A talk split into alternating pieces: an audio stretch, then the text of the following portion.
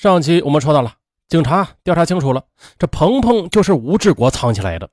他原以为自己能唬住妻子，不去报案的。可是谁曾想啊，向来对他言听计从的邓玲玲，在对待儿子失踪的这件事上，变得却是固执起来，最终报了案。哎呦，报了案，这事啊变得复杂了。啊，他既想早日收场，可这又不甘心就这么算了。其实呢，吴志国的心里还有一个侥幸的念头，那就是，就算是警方查出来了吧，那也没有什么，他只是把自己的孩子藏起来了而已。想必呢，警方是不可能给他定什么绑架罪的。吴志国他呆坐在沙发里，就这么胡思乱想着。忽然呢，门就开了，郑玲玲带着警察来到家里，看着妻子鄙夷的目光，他也明白了这一切都露馅了。郑玲玲气不打一处来，扑上去哭着喊着打他。吴志国也大声的告饶着：“哎，你别打了。”啊，行行行，我我带你们去找儿子，不行吗？哎哎哎啊，好了，我我错了啊！就这样的，吴志国便领着警察和妻子来到江南区波洛岭的一处私家幼儿园。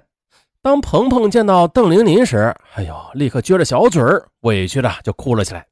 邓玲玲则抱紧孩子，撕心裂肺的大哭着，而不明就里的老师也在一旁抱怨道：“啊，说当初他爸爸把孩子放到我们这里。”说是一周之后回来领孩子，结果了十几天不见人影啊，这孩子找到了，吴志国就一直坐在警车里，他也想看一眼儿子的，但却始终没有勇气下车。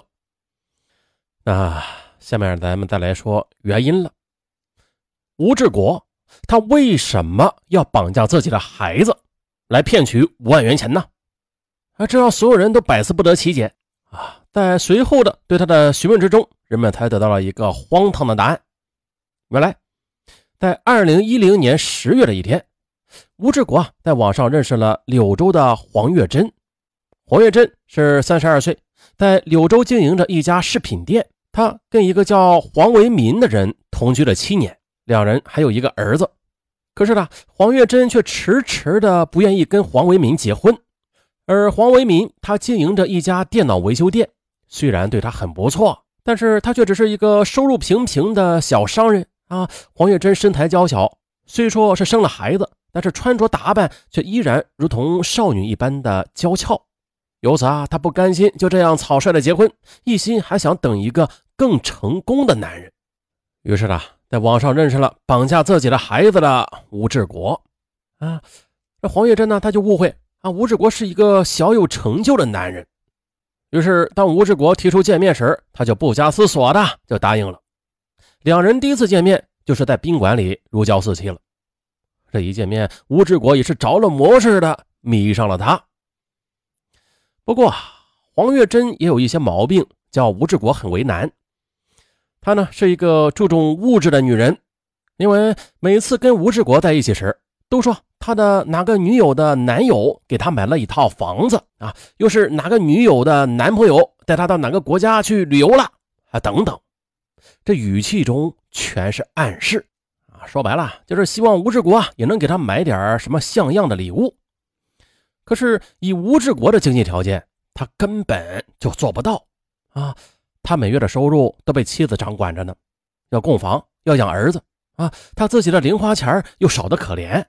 到柳州约会一次，这路费、开房费、吃饭等费用就几乎花光了他那点零用钱了。他哪有什么闲钱给他买礼物啊？那黄月珍渐渐也看出来了吴志国的经济拮据，于是对他就冷了下来。可是啊，此时的吴志国已经陷入深深的情结之中了，难以自拔。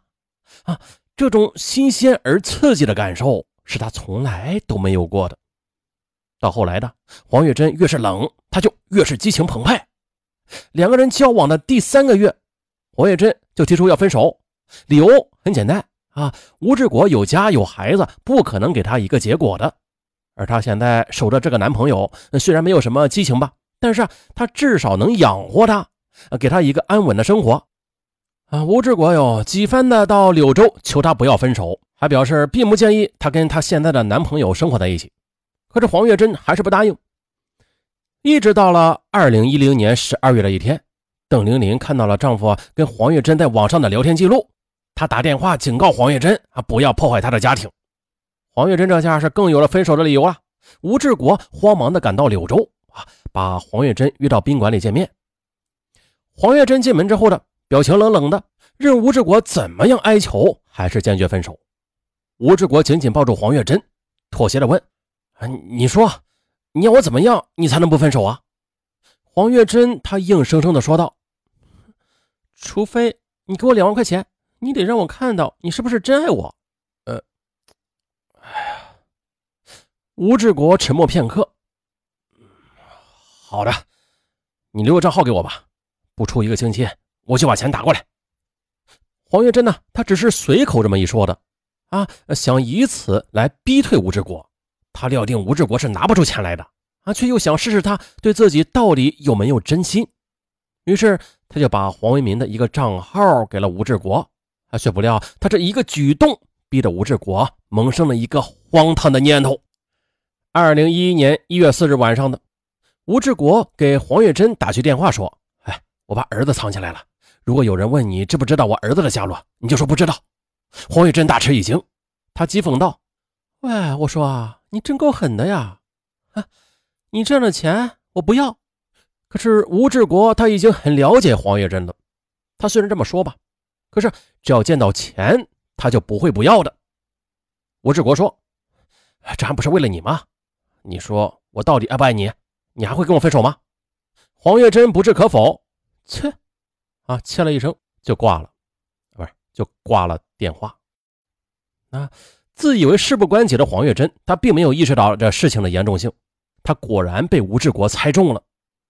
当吴志国告诉他呀，说已经有五千元汇入他的账号时，好奇心驱使着他去查看。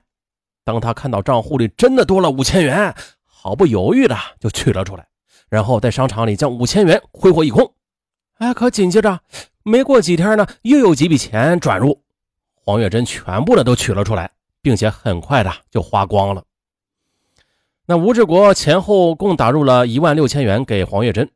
这十多天来啊，吴志国纠结于如何将绑架案进行到底，直至胜利结束。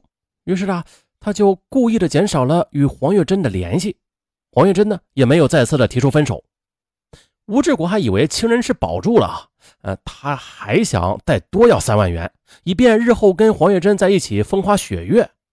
却不料的，这如意算盘最终落空。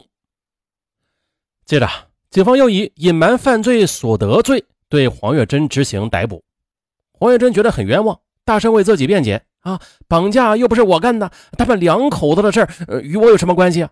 是吴志国太蠢了，愿意给我钱花，我就花，这也算是犯法吗？”哎呦，你还别说啊，这还真的就算是犯法。那警察把黄月珍的这一番辩解说给吴志国听后，吴志国苦笑着无言以对。警方以绑架罪对他实行了逮捕。直到被捕之后，吴志国才开始反思自己的所作所为是多么的荒诞了。啊，他想得到妻子的谅解，托干警帮他问邓玲玲要一张鹏鹏的照片。邓玲玲没有答应。好啊。邓玲玲在接受记者采访的时候，她跟记者说了，她到目前啊都没有办法面对这个事实，在被儿子绑架那长达十六天炼狱一般的等待破案的日子里，吴志国他就眼睁睁地看着他每天绝望的痛哭，却没有想过终止。